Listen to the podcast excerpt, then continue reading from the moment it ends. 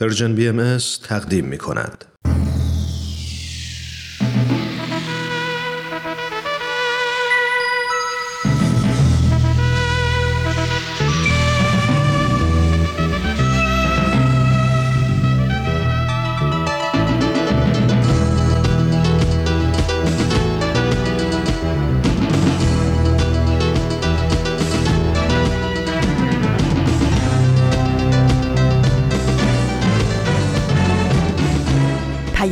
دوست.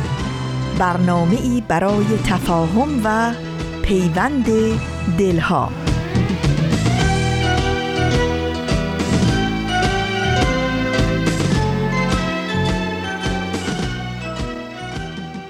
فقیر کوری با گیتی آفرین می گفت که ای ز وصف تو الکن زبان تحسینم. به نعمتی که مرا داده ای هزاران شکر. که من نه در خور لطف و عطای چندینم. خسی گرفت گریبان کور و با وی گفت که تا جواب نگویی ز پای ننشینم. من ار سپاس جهان آفرین کنم نشگفت که تیزبین و قوی پنجه تر ز شاهینم. ولی تو کوری و ناتندرست و حاجتمند نه چون منی که خداوند جاه و تمکینم. چه نعمتی است تو را تا به شکر آن کوشی؟ به حیرت اندر از کار چون تو مسکینم. بگفت کور که از این به چه نعمتی خواهی که روی چون تو فرومایی نمی بینم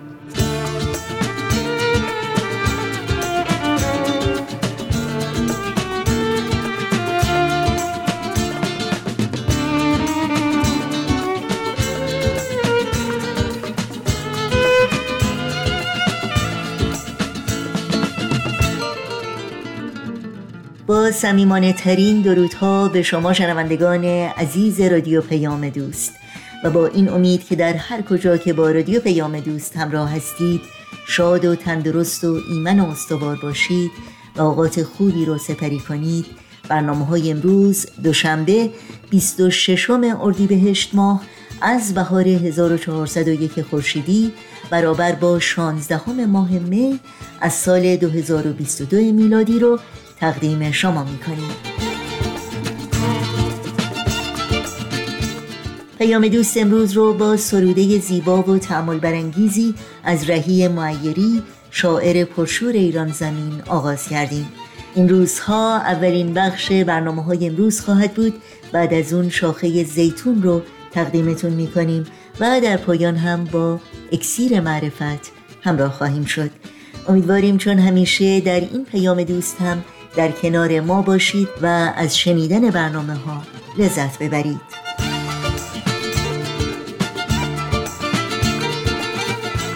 تماستون رو هم با ما برقرار نگه دارید و نظرها و پیشنهادها و پرسشها و انتقادهای خودتون رو مطرح کنید. با ایمیل آدرس ما هست info at persianbms.org تلفن ما 001 703 671 828 828 و در واتساپ هم شماره ما هست 001 240 560 24 14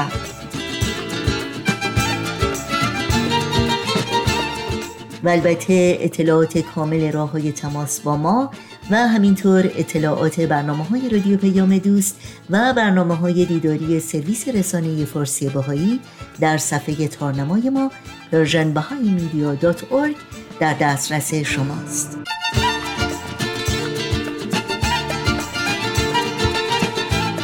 نوشین هستم همراه با همه همکارانم به شما خوش آمد میگم و شما رو به شنیدن برنامه های امروز که در طی ساعت پیش رو تقدیم خواهد شد دعوت می‌کنم.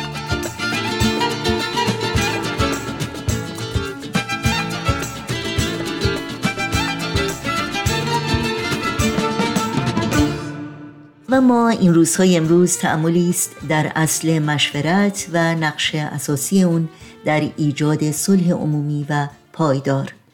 در بیانیه وعده صلح جهانی که بیت اعظم عالیترین مرجع اداری جامعه جهانی بهایی نزدیک به چهل سال پیش به جهانیان اهدا کردن می‌خوانیم شجاعت، عزم راسخ، خلوص نیت، محبت بیشاعبه یک ملت نسبت به ملت دیگر همه صفات معنوی و اخلاقی لازم برای برداشتن این قدم بزرگ تاریخی به سوی صلح جهانی بر اعمال اراده استوارند و برای برانگیختن این اراده لازم است که توجهی جدی به حقیقت انسان یعنی به تفکر او معطوف گردد.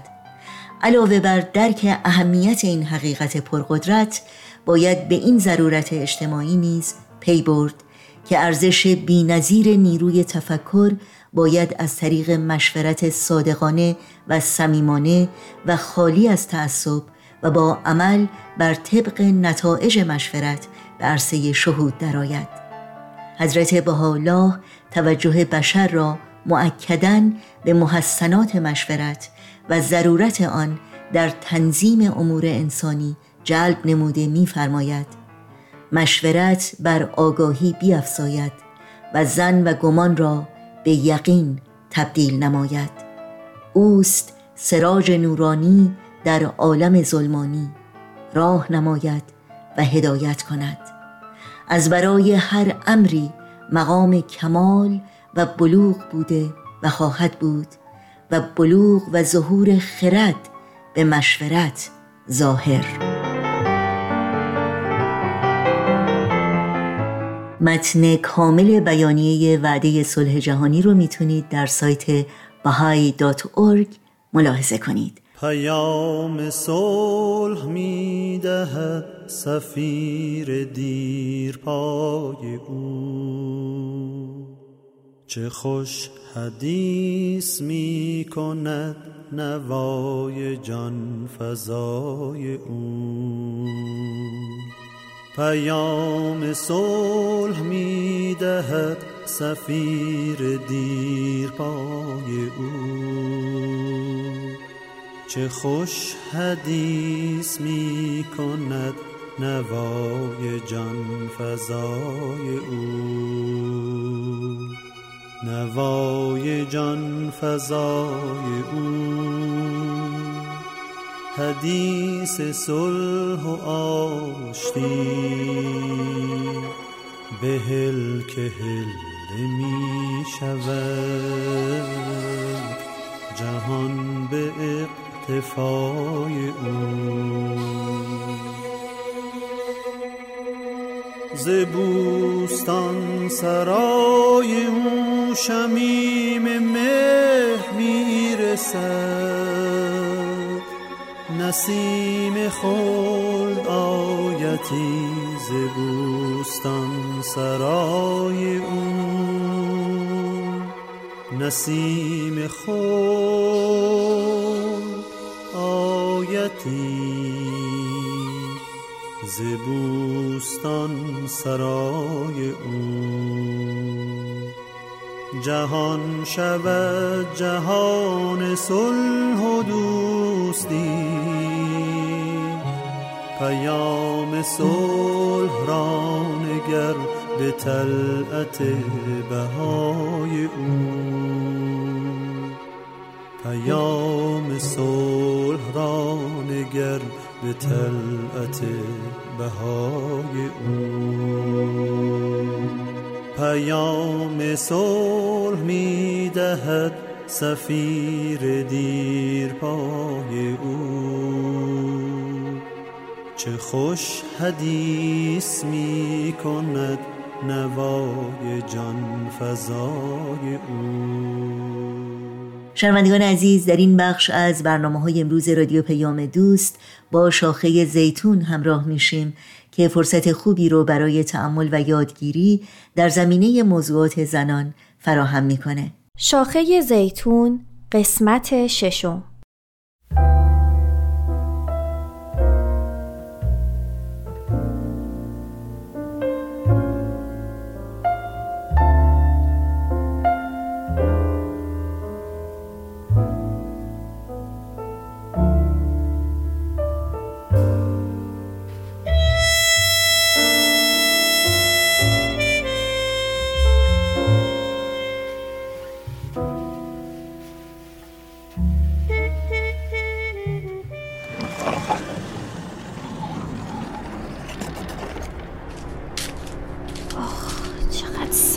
درد می‌کنه. چشمامم ورم داره هنوز. فکر کنم امید شستش خبردار شد که گریه کردم. اما به روم نیاورد. شاید می‌خواد ببینه خودم چیزی میگم یا نه. امروز صبح که داشتم لباس دختر چهار سالم رو. امروز که داشتم لباس دختر چهار سالم رو تنش می کردم گوشه ناخونم کشیده شد به گردنش و کمی پوست گردنش خراشیده شد. یک علم شنگه ای را انداخت که بیا و ببین. حدود ده دقیقه گریه می کرد بعد که به گردنش نگاه انداختم دیدم حسابی قرمز شده. با اینکه سعی می‌کنم ناخونامو همیشه کوتاه نگه دارم ولی مثل اینکه از بقایای ناخونای چیده شده یه گوشه تیز درست شده بود. امروز نوبت دوستم بود که دخترا رو ببره پارک. هنوز به خونه نرسیده دخترم گردنش رو نشونش داد و گفت ببین خاله مامانم گردنمو چیکار کرده؟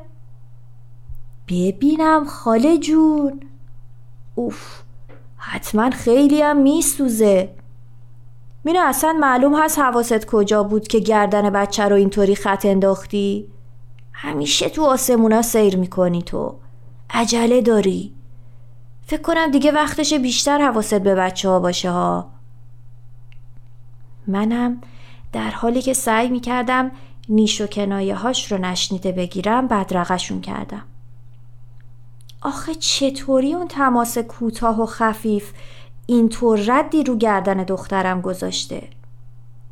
اه چرا حواسم رو بیشتر جمع نکردم؟ اگه ردش بمونه چی؟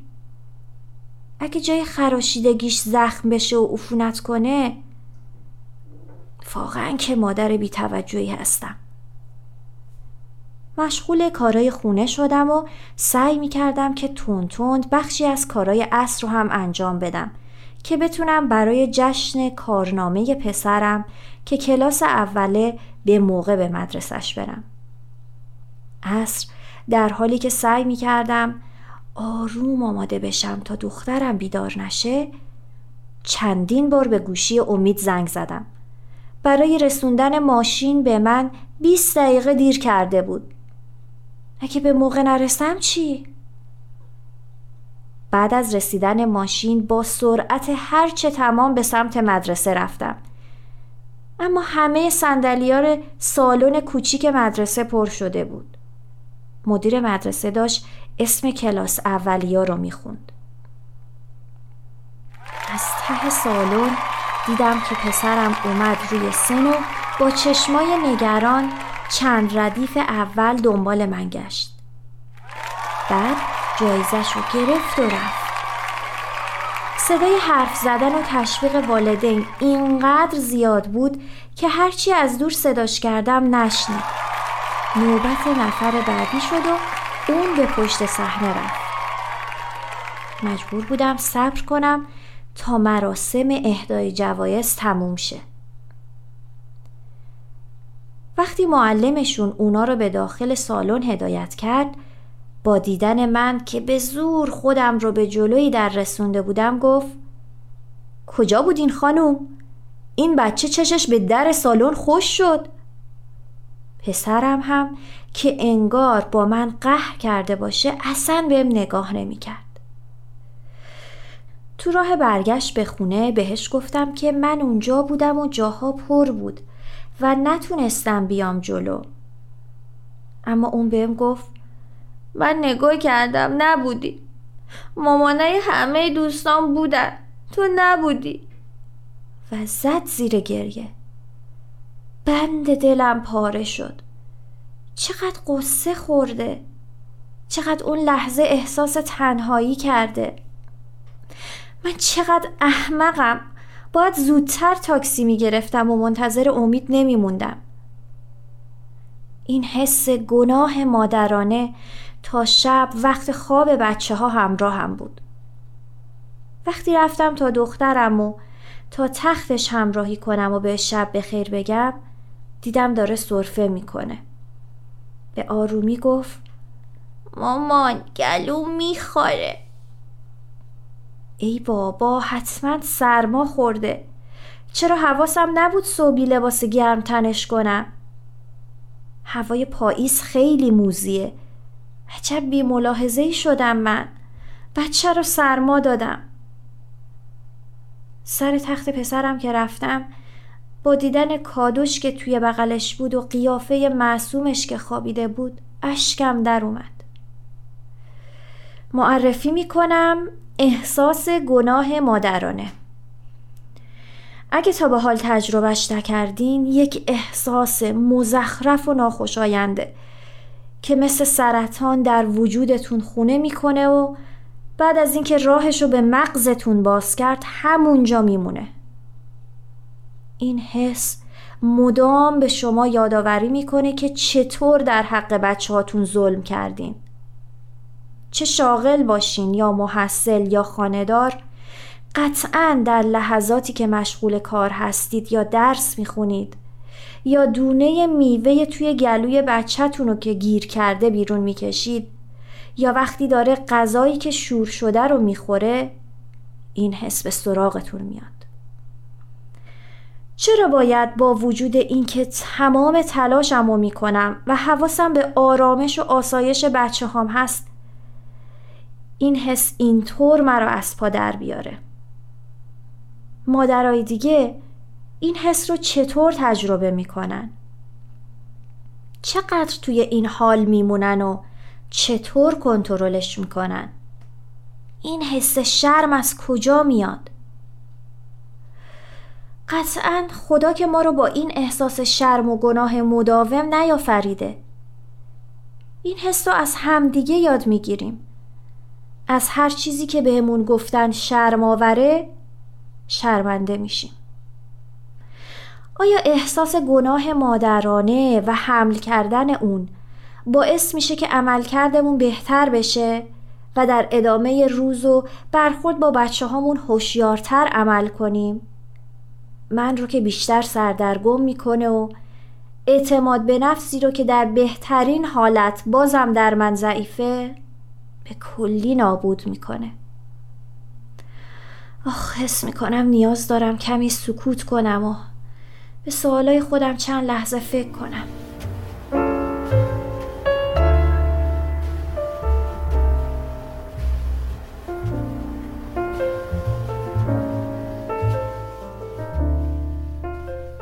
یادم چند وقت پیش به دیدن دوستم که به تازگی مادر شده بود رفتم. وقتی از کارایی که در نوزادی پسرم انجام می‌دادم تعریف کردم اینکه چطور به خاطر مراقبت های مداوم از بچه وقت امتحانا گاهی ارتفاع ظرفای نشسته به نیم متر می رسید وحشت کرده بود. اون گفت که همه کاراشو تعطیل کرده تا اینطوری بتونه یک مادر واقعی باشه. منم بهش گفتم ده سال دیگه تو هم به مادری که امروز بودی میخندی. الان که صادقانه خودم رو قضاوت می‌کنم می‌فهمم که با وجود احساس گناه مادرانه هیچ وقت این حس به هم دست نداد که مادر بدی بودم. من قرار نیست در تمام لحظات مادری باشم که آرزوش رو دارم. اصلا زندگی همینه. مادر بودن همینه. چه کسی گفته که باید اون رو بی عیب و نقص انجام داد؟ من در پنج سال آینده حتما مادر بهتری نسبت به الانم خواهم بود. همونطور که در تمام بخش های زندگیم پیشرفت خواهم کرد. من می‌تونم همزمان یک مادر خوب و یک کارآفرین خوب باشم. می‌تونم همسر خوبیم باشم و با دوستان قرار هفتگی مرتب داشته باشم. از باور نظرایی که به من میگن در زندگی باید چجوری مادری کنم؟ باید کم کم دور بمونم. شاید اون نظر در زندگی اون آدم درست و کارآمد باشه ولی لزوما برای من اینطور نیست. باید یاد بگیرم که چطور حس گناه مادرانم و وقتی از قلبم به مغزم می‌رسه آگاهانه از بین ببرم. من نمی‌خوام جز اون دسته از مادرایی باشم که به خاطر ایجاد تعامل میون کارای خودشون و نیازای فرزنداشون در کشاکش مدام با وجدانشون هستن و شغل و تحصیلشون رو به خاطر سرزنش و توقعات بیجای خانواده بیشتر از حد ضرورت به تعویق میندازن. یا بدتر اینکه کلا بیخیال پیشرفت شخصی و پرورش استعداداشون میشن. شاید در ابتدای این یادگیری باید بیشتر از اطرافیانم برای رسیدگی به امورات خونه و بچه ها کمک بگیرم. یادم باشه به امید دلیل ناراحتیامو توضیح بدم. از که سردردم بهتر شده. دیر وقت شده. برم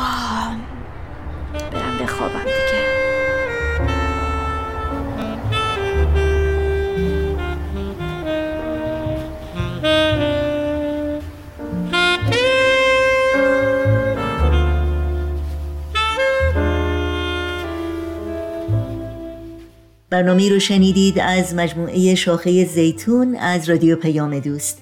این برنامه و همه برنامه های ما رو می‌تونید در شبکه های اجتماعی فیسبوک، یوتیوب، SoundCloud، اینستاگرام و تلگرام زیر اسم Persian BMS دنبال بکنید و با ما در ارتباط باشید. آدرس تماس با ما در کانال تلگرام هست at Persian BMS contact.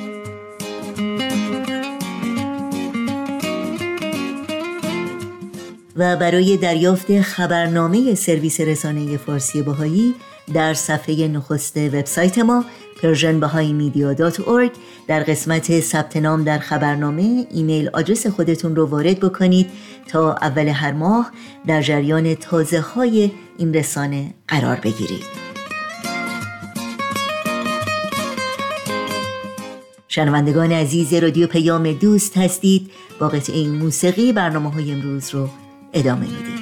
اگه این ماه هنوزم پشت ابره اگه این قصه پر از آه من و توست یه جهان عشق در حال تپیدن تو زمیر ناخداگاه من و توست.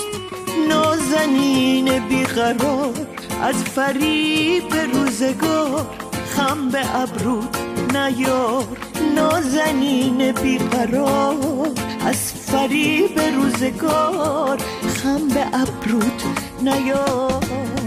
اکسیر معرفت که بدون شک عرفان همه ما رو پیرامون مفاهیم عمیق روحانی ارتقا میده برنامه است که در این ساعت با هم گوش می‌کنیم.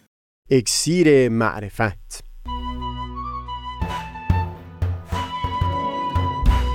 مروری بر مزامین کتاب ایقان این گفتار تار و پود زندگی تلخ کامی پیامبر الهی. از تا همامه ازلی در شور و تغنیست گوش قلب را از سروش او بی بحر مکن.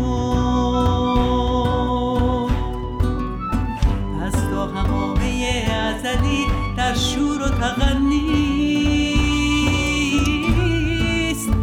گوش قلب را از سروش او بی بهره مکن. گوش قلب را از سروش او بی بهره مکن.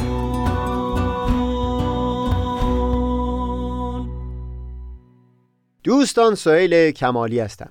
پیشتر بیان کردیم که بینشی از کتاب ایقان که عبارت از تفکیک و تمیزی بین مقامهای مختلف ظهور الهی هست. کمکی می‌کنه تا هم رفتارهای بسیاری کسان از میان مردمان در برخورد با ظهور الهی رو بهتر فهم بکنیم و هم اونطور که در این چند گفتار گذشته گفتگو کردیم کمکی می‌کنه تا رفتارهای خود پیامبر الهی در دوره های مختلف ظهور رو واضحتر درک بکنیم. ما پیشتر بیان کردیم که در دوران پس از اظهار امر خفی مظهر امر الهی میل و محبت شدیدی در وجودش پدید آمده نسبت به شناخته شدن مقامات خودش از سوی مردمان. از اونجایی که تا پیش از اظهار امر خفی همچون میل و محبتی در وجود او پدید نیامده شناخته نشدن او در اون دوران منبع هیچ گونه درد و تلخی هم نیست. در دوران پیش از اظهار امر خفی پیامبر الهی عالی ترین جنبه های مقام جسمانی و انسانی خودش رو در دسترس معرفت مردمان قرار میده. به عنوان مثال حضرت باب در دوران اقامت در بوشهر فضیلتها و سجایای نیکوی اخلاقی رو در همون نحوه معامله و تجارت با سایر تاجران ظاهر می کرد یا مهر و شفقتی که بروز می‌داد در نحوهی که با همسر و مادر خودش رفتار می کرد و تعبیرهایی مانند جان شیرین من که در نامه های خود خطاب به همسرشون استفاده می بردن. همین در خصوص فتانت و درایت و حکمت حضرت بهاءالله در همون دوران پیش از اظهار امر خفی نمودار بود.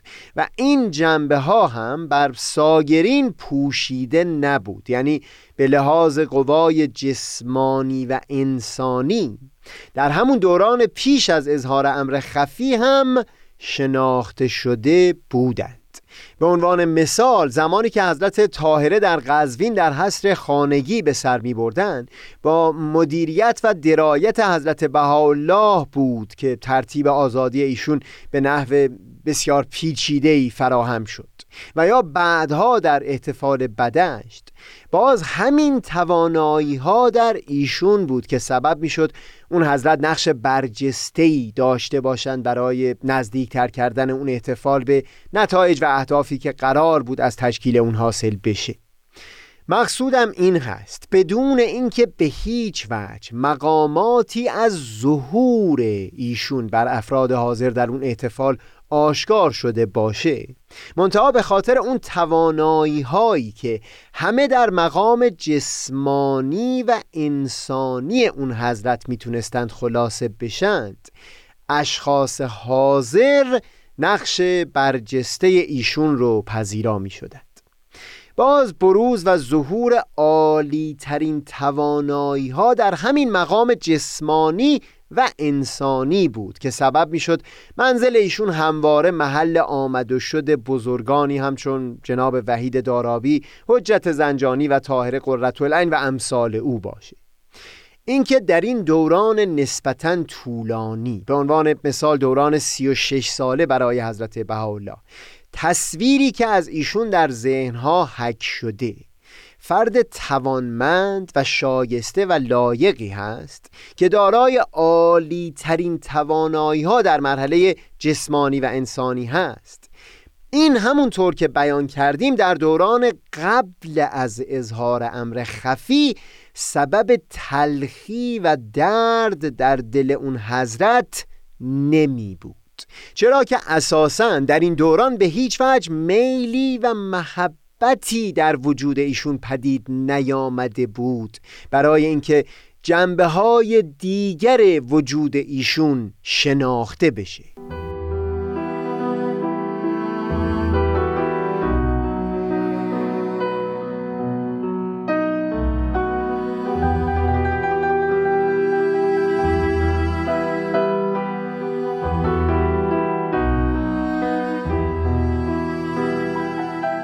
در واقع تجربه بعثت و به عنوان مثال این سمبل و نماد در داستان حضرت موسی که آتش شعلور در درخت تور رو از دور مشاهده می‌کنه و اینکه اون حضرت بعد از اون تجربه متوجه مقام پیامبری خودشون میشند این تجربه معناش همون زمانی هست که اون میل و محبت شدید در دل پیامبر الهی پدید اومده برای اینکه تمامی مقامات وجود او از سوی مردمان شناخته بشه.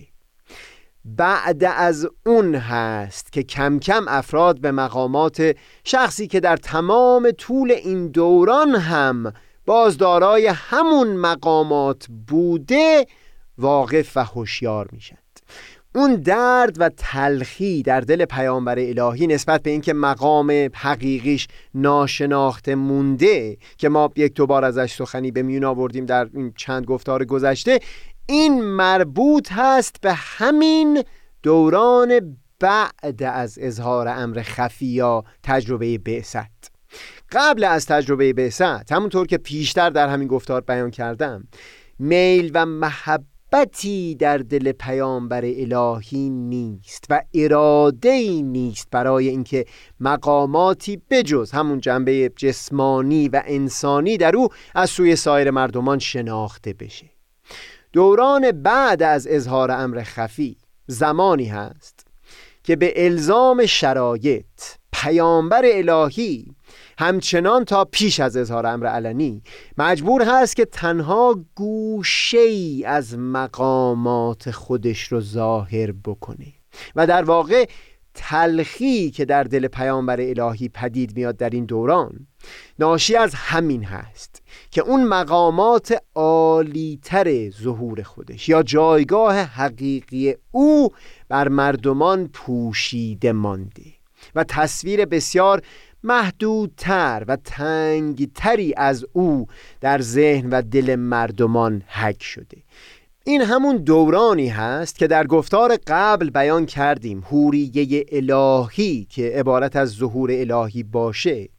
مجبور شده لباسی خشن بر تن بکنه تا اون مقام حقیقی او از نظر عموم مردمان پنهان بمونه.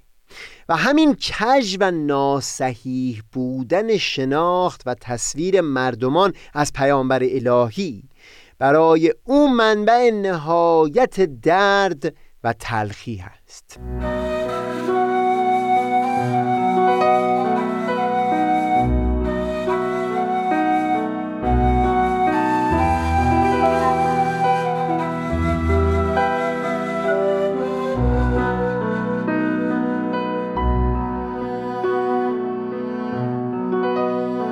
من در یک دو گفتار بعد با تفصیل بیشتری سعی می کنم این مسئله رو در همین زندگی روزمره خود آدمیان توضیح و تفصیلی بدم تا بهتر بتونیم احساسی که در دل پیامبر الهی پدید اومده رو لمس بکنیم.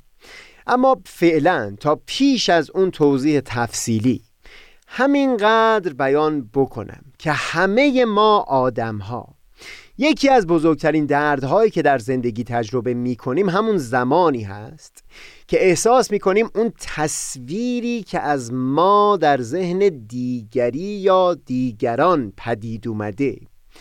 اون چیزی نیست که با واقعیت وجود ما مطابق باشه.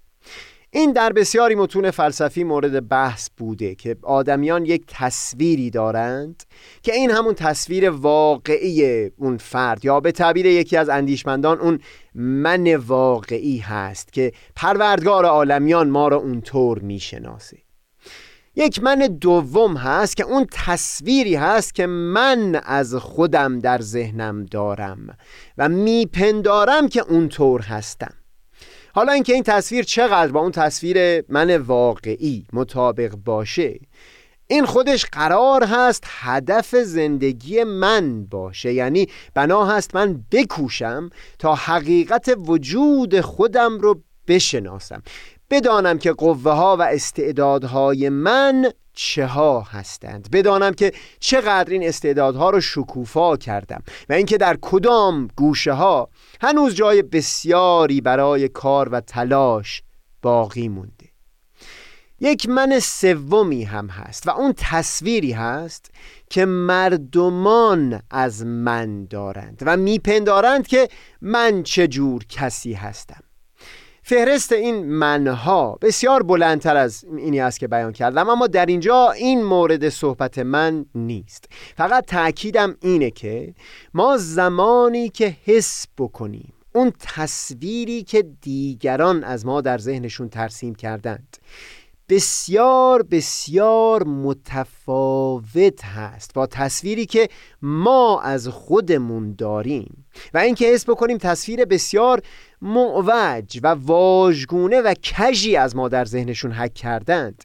این برای ما منبع نهایت درجه درد میشه. یک گشت و گذار بسیار سریع در چند رسانه اجتماعی کافیه که بر ما ثابت بشه چه حجمی از گلایه ها و ناله و شکایت افراد مربوط هست به همین فاصله بین شناختی. که یک فرد از خودش داره با تصویری که در ذهن مردمان از او ترسیم شده.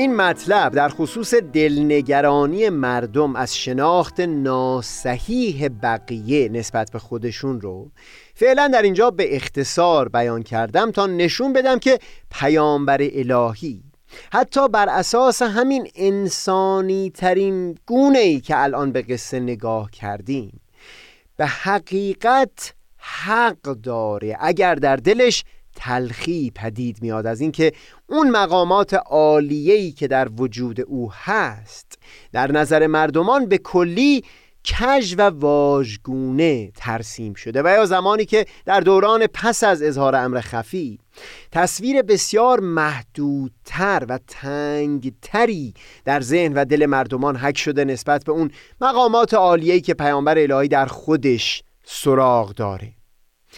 هم حضرت باب در آثار خودشون درباره تلخی یک همچو حسی ناله سر دادند و هم در همین کتاب ایقان حضرت بهاءالله هایی می‌کنند به اینکه دوست دارند مقام از ایشون که مخفی مانده رو مردمان بهتر می شناختند و تصویر شفافتری از حضرت بهاءالله در ذهنشون ترسیم می شد کتاب دلائل السبعه در دوران اقامت در کوههای آذربایجان از قلم حضرت باب نازل شده. یعنی زمانی که ایشون مقامات عالیه ظهورشون رو در نوشتجات خودشون به وضوح در میون میگذاشتند. در همین اثر تلخی که در سالهای اول در دل خودشون لمس می‌کردند رو اینطور بر زبون میارند و نظر کن در فضل حضرت منتظر که چقدر رحمت خود را در حق مسلمین واسع فرموده تا آنکه آنها را نجات دهد. مقامی که اول خلق است و مظهر اننی انا الله چگونه خود را به اسم بابیت قائم آل محمد ظاهر فرموده و به احکام قرآن در کتاب اول حکم فرمود؟ تا آنکه مردم مسترب نشوند از کتاب جدید و امر جدید و مشاهده کنند که این مشابه است با خود ایشان. لعل محتجب نشوند و از آنچه از برای آن خلق شده اند قافل نماند. و بعد در ادامه اظهار حسرت می کنند که این همه رحمت در حق این خلق شده و اثری مشاهده نشد.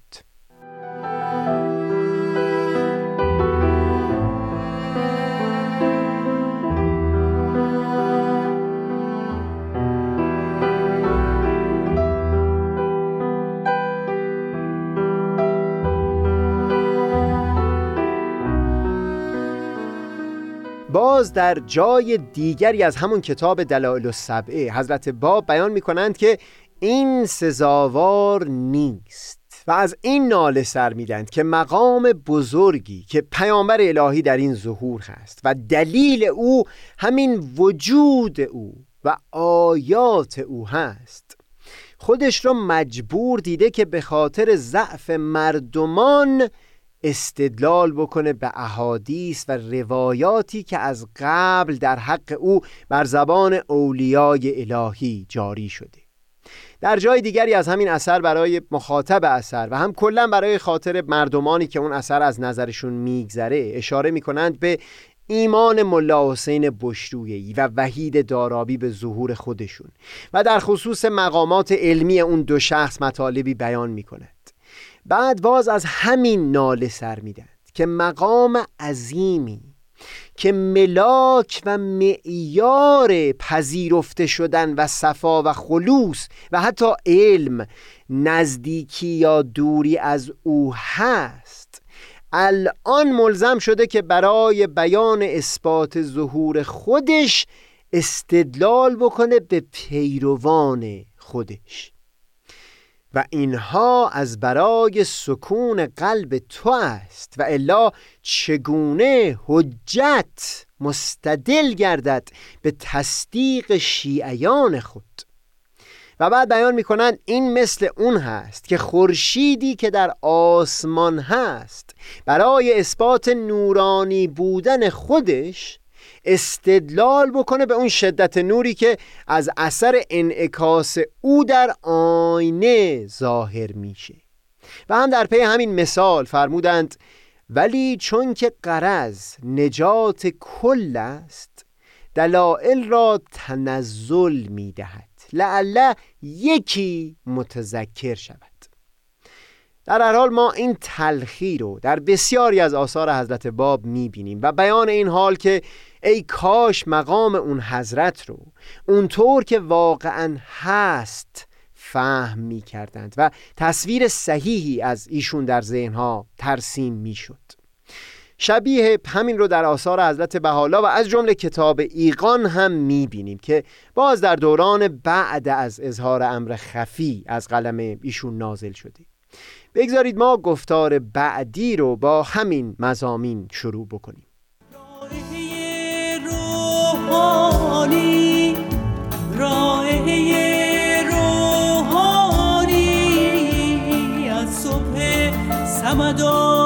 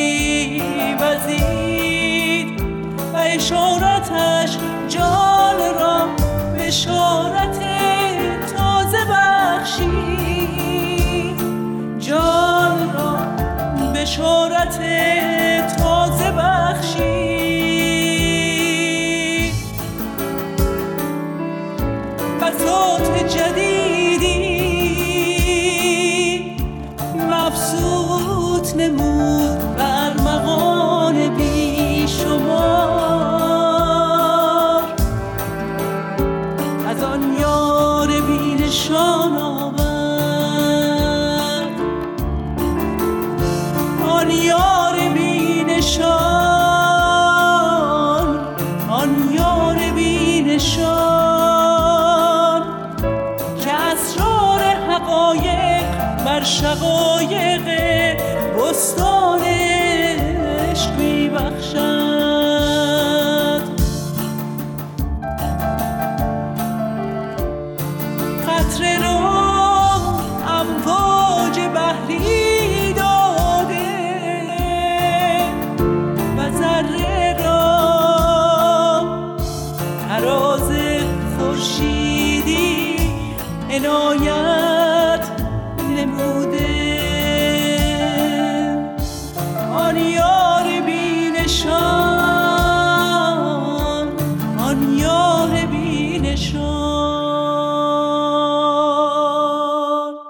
به پایان برنامه های این دوشنبه رادیو پیام دوست نزدیک میشیم. وقت خداحافظی است. بنابراین اجازه بدین تا همراه با تمامی همکارانم از توجه شما سپاسگزاری کنیم و خدا نگهدار بگیم. تا روزی دیگر و برنامه دیگر شاد و پاینده و پیروز باشید.